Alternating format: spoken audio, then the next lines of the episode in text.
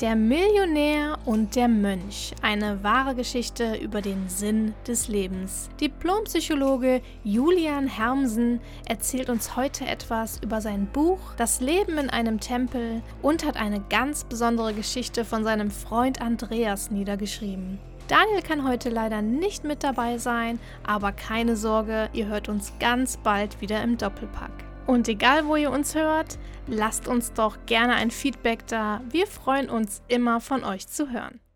Wie viel Wahrheit steckt denn da drin? Komplette Wahrheit. Das ist die Geschichte von, ja, man kann sagen, einem meiner besten Freunde tatsächlich. Also er hat nach dem Sinn des Lebens gesucht, ist nach Thailand gefahren und hat ihn da tatsächlich gefunden. Er hat ihn gefunden, hat aber nicht danach gesucht. Es war, ah, okay. ähm, um so ein bisschen den Background einmal, einmal zu erklären, ähm, er war Inhaber und Geschäftsführer einer der größten Logistikfirmen in Deutschland, mhm. hatte dementsprechend eine ja, sehr, sehr harte, lange Arbeitswoche, also 80 bis 100 Stunden waren da wirklich keine Seltenheit. Und ähm, irgendwann kam der Tag, wo er, wo er beim Arzt war und der Arzt attestierte ihm viel zu hohen Blutdruck, äh, Bluthochdruck, ähm, miserable Blutfettwerte, starkes Übergewicht und sagte, das ist wirklich fünf nach zwölf du musst dich bewegen, du musst auf deine Ernährung achten und du musst unbedingt deinen Stress abbauen. Ähm, für ihn war es jetzt so, wie ich ihn kennengelernt habe, sehr, sehr schwierig, sich auch nur um ein Prozent aus diesen Abläufen in der Firma zurückzuziehen, weil das sein Leben war. Mhm. Und ähm, irgendwann sind auch seine Angestellten, in, in, erster Linie seine Assistentin, auf ihn zugekommen und haben gesagt, du, ähm, also Andreas hieß er oder heißt er immer noch. Genau, ähm, in dem Buch steht ja auch Andreas. Genau. Andreas, du ähm, brauchst jetzt unbedingt eine Auszeit, weil wir möchten, dass du noch die nächsten äh, 40 Jahre hier deine Firma führen kannst. Ne? Und wir sind alle in Sorge. Ähm, ja, nach ein bisschen hin und her hat er sich darauf eingelassen. Seine Assistentin hat ihm Thailand gebucht, wie, wie, du gerade sagtest. Drei Wochen in einem buddhistischen Tempel ähm, mit Mönchen leben. Also Mönch auf Zeit nennt man das. Das habe ich auch schon selber öfter gemacht. Hm. Äh, grandiose Erfahrung übrigens, wirklich. Ähm, ja, er hat sehr widerwillig angenommen und die Reise und auch die Ankunft, also bis zur Ankunft am Tempel waren, ja, ich sag mal, geprägt von, von Missmut, von Ängsten, Angst vor allem, seine Firma jetzt im Stich zu lassen und Angst, äh, ja, dass es mit der Firma bergab geht, wenn er persönlich nicht mehr vor Ort ist. Ähm, hat sich nach einer, nach einer Weile dann eingespielt. Er hat natürlich Kontakt gehalten mit Deutschland, mit seiner Sekretärin, hat gefragt, wie es läuft. Ähm, hat natürlich alle E-Mails auch immer bekommen und hat gesehen, dass es äh, nicht nur nicht schlechter wird, sondern dass tatsächlich sogar noch mehr Aufträge als, ähm, ich sag mal, normal vorhanden waren. Ne, das hat ihn so ein Stück beruhigt. Ähm, Im Tempel hat er dann einen besonderen Mönch kennengelernt. Also da waren viele, aber die Geschichte dreht sich wirklich um die Verbindung dieser beiden Menschen. Das ähm, merkt man auch, ne? Da ist so richtig, man, man, man spürt das total in dem Buch, finde ich. Ja, das freut Die Verbindung. Das ja. war die Intention, genau. Und ähm, dieser Mönch ist halt ein ganz besonderer Mensch. Ich kenne ihn auch persönlich. Ich war auch schon sehr, sehr oft da. Und er hat eine deutsche Vergangenheit. Also er ist als Kind mit seiner Mutter von Thailand ähm, nach Deutschland ausgewandert, um, ja, um Perspektiven im, im Job äh, für seine Zukunft zu sehen und zu haben. Ähm, hat die deutsche Sprache gelernt, was ja, wie wir wissen, sehr schwer ist für Ausländer. Deutsche Sprache ist ja nicht so einfach. Hat seine Schule beendet, hat sein Abitur gemacht, hat ähm, studiert, Jura ähm, nach dem Jurastudium wurde er tatsächlich Rechtsanwalt und wenn wir jetzt so von, den, von der westlichen Definition ausgehen, könnte man sagen, er war sehr erfolgreich. Also er hat am Ende mehrere Kanzleien und ich sag mal, beruflich hatte er wenig Sorgen. An einem Tag, so hat er es erzählt, kam ein, ähm, ja, ein, ein, Bewerber, ein Anwalt in seine Kanzlei und hat sich vorgestellt, um, um dort zu arbeiten. Und der hat ihm eine bestimmte Frage gestellt, worauf er recht schnell ziemlich viel in Frage gestellt hat. Mhm. Und ähm, er hat sich dann entschieden, dieses Leben hinter sich zu lassen und ist zurückgekehrt nach Thailand, in den Ort, wo er geboren wurde und ähm, lebte oder lebt jetzt seitdem wieder in diesem Tempel. So, und diese beiden Menschen treffen sich dann dort.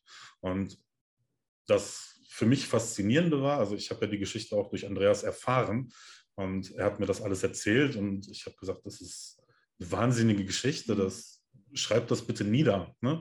Damit kannst du so vielen Menschen vielleicht Hoffnung geben, Lebensmut geben, ähm, Einblicke geben, Erkenntnisse geben. Und ähm, er meinte, ja, das, da magst du recht haben. Ich selbst möchte es nicht machen, aber du kannst es gerne machen. Und so ist es dann entstanden, dass ich es tatsächlich ähm, gemacht habe. Ja.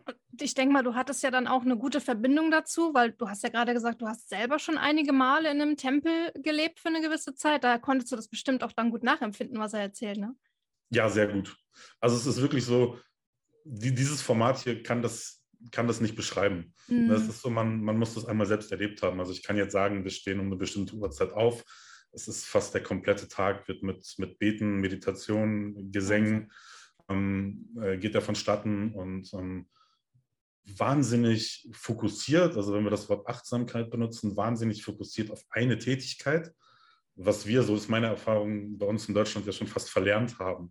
Ich ja, wollte also, gerade sagen, ich kann mir das gar nicht vorstellen, wenn du gerade schon sagst, meditieren und beten und eine Tätigkeit, wenn man mal einfach nur an den normalen Alltag denkt, der geht ja, da geht das ja total unter. Also es ist, es ist tatsächlich sehr, sehr schwierig.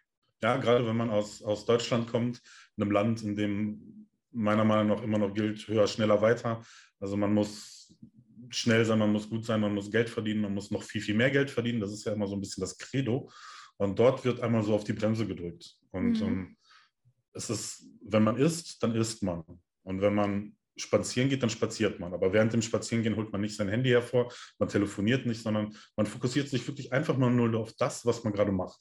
Und das ist wahnsinnig schwer. Aber es ist auch auf der anderen Seite sehr, sehr erfüllend, wenn man ähm, ja die Auswirkungen davon spürt. Man fährt einfach runter.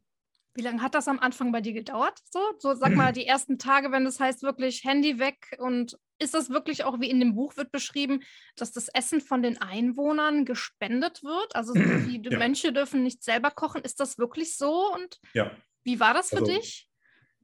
Bestimmte, sehr strange. Ja, also bestimmte Lebensmittel dürfen sie, glaube ich, nicht anfassen. Und sie kochen auch tatsächlich nicht selber. Es gibt dann diese, ähm, diese Schale zum Pindabat, so nennt man das. Das ist so eine so ein Gefäß, was unter dem Gewand getragen wird und dann läuft man ähm, ins, ins, Dorf zu den Einwohnern und ähm, ja, man, man bettelt nicht, sondern die Einwohner geben gerne. Ne, das ist dann, das hat ja viel mit Kammer zu tun in der, in der östlichen Welt und ähm, jeder freut sich wirklich, einem Mönch da ähm, Nahrung geben zu dürfen. Ja. Auch ganz verkehrte Welt, ne? Wenn man bei uns denkt, wir kennen das alle, am Bahnhof kommt jemand, fragt nach einem Euro, ne? Und mhm. da ist das irgendwie ganz anders, so dieses Verhältnis. Finde ich total spannend es mehr geben als nehmen, was ich persönlich ganz toll finde. Ja. Genau, und du sagtest gerade auch das Stichwort Karma. Das finde ich auch ganz spannend. Hast du vorher an Karma geglaubt oder kam das oder ist es überhaupt bei dir jetzt so? So eine Veränderung vonstatten gegangen wie bei Andreas? Das definitiv. Ich glaube, ähm, zum Thema Karma und generell, um sich diesen ganzen Themen zu nähern, wo es im Buch drum geht, ähm, ist es bei den meisten Menschen erforderlich, ein gewisses Lebensalter erreicht zu haben, eine gewisse Erfahrung erreicht zu, erreicht zu haben.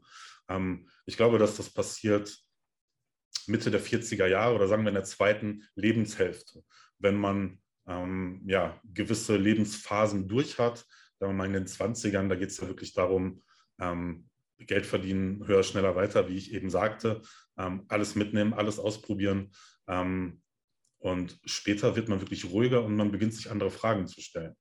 Und ähm, das, was ich mache oder was ich versuche auch in den Coachings ist, dass ich auch jüngeren Menschen dazu verhelfen möchte, sich vielleicht schon mal diese Fragen zu stellen. Einfach gar nicht, gar nicht so leben. Und ich sage auch niemandem, geh in das Kloster oder geh in den Tempel und lebe als Mönch auf Zeit, sondern einfach, dass man sich mal bewusst wird, dass es noch eine andere Seite gibt. Und jeder kann ja für sich selbst entscheiden, ähm, was passt mir besser, was passt zu meinem Leben. Ja, das stimmt was total. Zu, deinem, zu deiner Frage mit dem Karma, da glaube ich dran, ja, tatsächlich. Ich fand das faszinierend. Also ich habe das Buch ja gelesen. Ich ähm, vor allem ganz witzig war, dass ich sogar heute Abend noch darin gelesen habe. Und da hatte ich auch Daniel eine WhatsApp geschrieben, was für mich auch so ein erleuchtender Moment war in diesem Buch. Ich aß nämlich, habe gegessen, habe aber dabei gelesen und habe aber während des Lesens und des Essens schon fünf Schritte weiter gedacht, was ich danach noch tun und machen muss. Und genau an dieser Stelle in dem Buch war ich, wo der weise Mann erzählt, Essen, Gehen oder Trinken und wo es darum ging, dass man die Sachen wirklich bewusst machen soll und nicht mit den Gedanken schon bei irgendwelchen anderen Dingen ist. Mhm. Und ich finde, in diesem Buch sind so viele dieser Schlüsselmomente, wo man sich selber wiederfindet. Und daher finde ich deine Intention total gut zu sagen, dass du auch jüngeren Menschen das schon nahelegen möchtest. Das heißt, du mhm. bietest Coachings an in diese Richtung?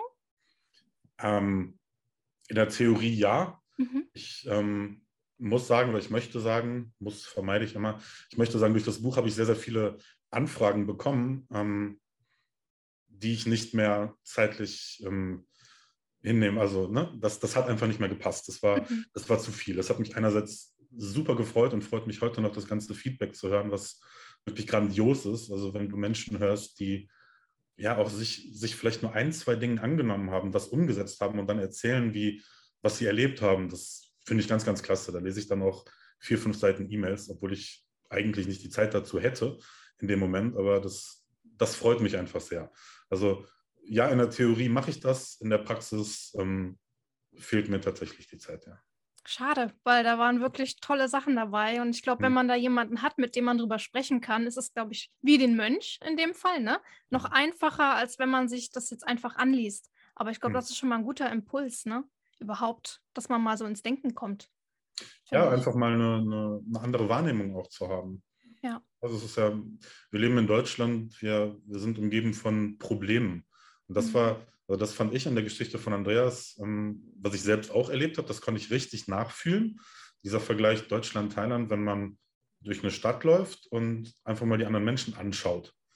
Und ähm, du wirst es kennen, wenn du in Deutschland durch eine Fußgängerzone läufst, wie, ich sag mal, die Mehrzahl der Leute dich anschaut. Und ähm, in Thailand ist es eben so, die Leute sind freundlich, die sind glücklich, die lächeln. Hm. Und das macht natürlich auch was mit dir. Ne, man, man fühlt hm. sich einfach sehr, sehr wohl. Und das gefällt mir sehr gut dort, ja. Das, das merkt man auch ganz gut, hast du in dem Buch ganz toll beschrieben, am Anfang, wie, wie überrascht er war, ne? Dieses, die Leute lachen einen an und sind auf einmal so nett und eine ganz andere Stimmung. Und ja. ähm, wenn ich mir vorstelle, war das für dich in dem Moment genauso wie bei Andreas, dass du eigentlich erst überfordert warst damit oder konntest du das gleich annehmen? Ich habe mich einfach gefreut darüber. Ich fand es mhm. schön. Ja, ich habe es nicht wirklich hinterfragt, ich fand es einfach schön. Das ist also allein das Leben in, in so einem, in so einem, wie nennt sich das, wenn die in einem Tempel, ne, sind die genau, das mhm. Leben in einem Tempel. Wie lange kann man denn dort bleiben? Also ist das wie bei einer Urlaubsreise? Also man bucht das wirklich, sagt für drei Wochen buche ich mir einen Tempelurlaub oder wie geht das vonstatten? Nee, also rein in der Theorie kannst du dein Leben lang da bleiben. Du kannst sagen, ich möchte Mönch werden. Ach, du das geht. Fall, man kann einfach sagen, ich bleibe hier mhm. quasi. Du in dem Fall Nonne. Mhm. Ähm, man, man zahlt auch kein Geld dafür. Ne? Also das ist nicht so, dass man da irgendwie ein, ein Zimmer reserviert. Ähm, so stark ist der Boom noch nicht, das zu machen für die meisten Leute, dass es irgendwie da monetär wird. Und ich glaube, das wird es auch nie werden. Ähm, es ist tatsächlich so, wenn man, wenn man Interesse hat, ähm, geht man hin und klopft an, ne, ins, ins Grüne gesagt, und, und stellt sich vor. Okay. Und sagt, hallo, ich bin Julian, ich würde gerne ähm, Mönch auf Zeit sein. Ich würde das gerne mal erleben. Und dann sprechen die ähm, Leute natürlich mit dir und schauen, okay, ähm, steckt da wirklich eine Intention hinter? Und ähm, ja, dann, das ist sehr, sehr unproblematisch. Also einfach, einfach machen. Ich wollte gerade sagen, das hört sich ja wirklich ganz unproblematisch an. Hm. Gut, ich denke dann direkt natürlich, oh je, die andere Sprache, ich verstehe überhaupt kein Wort, versteht mich ja. da jemand? Und das wären so die Sachen, die mir direkt in den Kopf kommen würden. Ne? Hm. Ich habe auch ähm. kein, also ich verstehe bis heute kein Wort. Ne, ist ja, ähm, wir reden ja nicht nur thailändisch, es ist ja sehr viel aus der äh, tibetanischen Sprache, gerade die Gesänge und Gebete. Ähm, man braucht dort keine Sprache zur Kommunikation. Also am Anfang ist natürlich, war auch bei mir Bedenken da, was, was mache ich denn jetzt oder wie äußere ich mich, wenn ich irgendwas benötige, wenn ich sage, ich möchte irgendwo hingehen oder ich brauche irgendwas, dass ich mich gar die nicht. Die Toilette, wie im Buch, das wäre meine erste Frage. Aha. Ich muss ständig auf Klo. Meine erste Frage wäre, wie, wie frage ich nach der Toilette? Ne? Ja. So solche Sachen, ja. ganz simpel. Wenn du in dieser Situation bist, wirst, wirst du da eine Lösung für finden. Ne? Das, das, ist einfach so. Und ähm, wenn man sich darauf einlässt, ähm, funktioniert das. Und man braucht tatsächlich keine Sprache. Also es ist, ähm, man kommuniziert nicht viel. Das ist jetzt nicht so wie in dem Buch, sondern klar, man kommuniziert immer. Aber es ist mehr ähm, ja, eine Reise zu dir selbst, also mhm. nach innen. Und das, man spürt das. Das ist sehr, sehr schwer zu erklären. Man braucht auf jeden Fall die Sprache nicht können, ähm, um dorthin zu gehen. Ja. Wahrscheinlich viel so Ruhezeiten auch, ne? Für, für einen selber, denke ich mal. Also es hört sich auch mhm. teilweise, wie es so beschrieben wird in dem Buch, sehr ruhig manchmal an oder wie du schon sagst, so in sich gekehrt. Also das, das Feeling kommt auf jeden Fall rüber. Ähm, ja. wie, wie war das am Anfang für dich mit, diesen, mit dieser Offenheit? Also ich habe da jetzt speziell die Meinung, mit diesen, die Koffer nicht einschließen zu können, das Zimmer nicht abschließen zu können. alles liegt offen rum. War das für dich auch ein Problem so am Anfang? Naja, Problem heißt ja, dass wir eine Situation zu einem Problem erklären. Die mhm. Situation an sich ist ja erstmal kein Problem. Ähm, wir kennen es halt aus Deutschland so, ähm, Türen abschließen, wir müssen uns sichern. Und Sicherheit hat ja immer was mit Angst zu tun. Ich vergleiche das immer gerne, wenn wir eine Versicherung abschließen, dann gehen wir ja schon davon aus, dass irgendwas passieren wird, weil sonst müssten wir uns ja nicht versichern. Und da sind einfach die Gedankengänge ganz anders. Ja. Und klar war das am Anfang erstmal eine Situation, die ich nicht kannte und erstmal einordnen musste. Mhm. Ähm, ich bin aber auch mit dem Credo hingefahren, ich lasse mich wirklich auf alles ein. Und selbst wenn jetzt meine Koffer abhanden gekommen wären, dann hätte ich ja trotzdem überlebt. Ne? Also es wäre jetzt kein Drama gewesen. Ja. Ja, wenn jetzt jemand sagen würde, okay, ich möchte das auch machen, gäbe es so einen Nonplusultra-Tipp, den du geben würdest, bevor er hinfährt? Machen. Einfach machen. Einfach machen. Ohne groß nachzudenken wahrscheinlich, ne? Ja, und ohne sich vorzubereiten. Man kann sich sowieso nicht darauf vorbereiten. Ja. Kriegt man da auch wie in dem Buch so einen Mönch an die Seite? Hattest du auch sowas, so jemanden, der dich dann so ein bisschen durchgeführt hat? Ja, also das war in dem speziellen Tempel der Fall, dass man eine Art Begleiter hat, der ähm, mit dir die ganzen Tagesroutinen natürlich abgeht und der dir ja so einen kleinen Einblick in das Leben verschafft. Mhm. Ähm, ich sag mal, der Tag ist negativ ausgedrückt eintönig, positiv eingedrückt, ausgedrückt sehr, sehr achtsam und fokussiert. Ähm, man hat es sehr, sehr schnell intus. Und mhm. ähm, auch die Gebete und Gesänge, die, die gibt es nochmal in, in, in, Schriftform. Und ähm, die, hat, die kann man auch irgendwann. Ja. Okay. Ich war mal äh, 16 Tage in China, in Shanghai. Mhm. Und ich fand also da schon die Umgewöhnung, ich meine, das ist ein stressiges Land. Ne? China, Shanghai ist ja auch eine Großstadt. Und super stressig, total anstrengend. Und wenn ich mir dann vorstelle, ich würde, glaube ich, in so einen Tempel gehen, mhm. ich weiß nicht, ob ich mich so schnell darauf einlassen könnte. Weil durch diese, diese fremde Atmosphäre wird man ja schon irgendwie beängstigt, finde ich. Weil man weiß nicht, was passiert, was geschieht. Und ich, ich glaube, man muss wirklich das einfach mal machen. Ne? Also ich, ich, das sind so die Dinge, die ich gerade so in mir hervorkommen, wenn ich das Ganze höre. Aber man kriegt schon Lust drauf. Also seitdem, äh, ich habe das Buch zu Ende gelesen und fand es sehr, sehr gut. Ich kann das wirklich nur jedem Zuhörer mal empfehlen, da mal reinzuschauen, weil ja, wie gesagt, man nimmt schon was mit. Ne? Mhm. Und wie ist es bei deinen Freunden, eine Familie? Haben die da jetzt auch so, dass sie sagen, wir fahren jetzt los und wollen auch in so einem Tempel das ausprobieren? Nee. Also nee. Freunde und Familie ähm, gar nicht. Die sind äh, durch und durch äh, deutsch. Ja.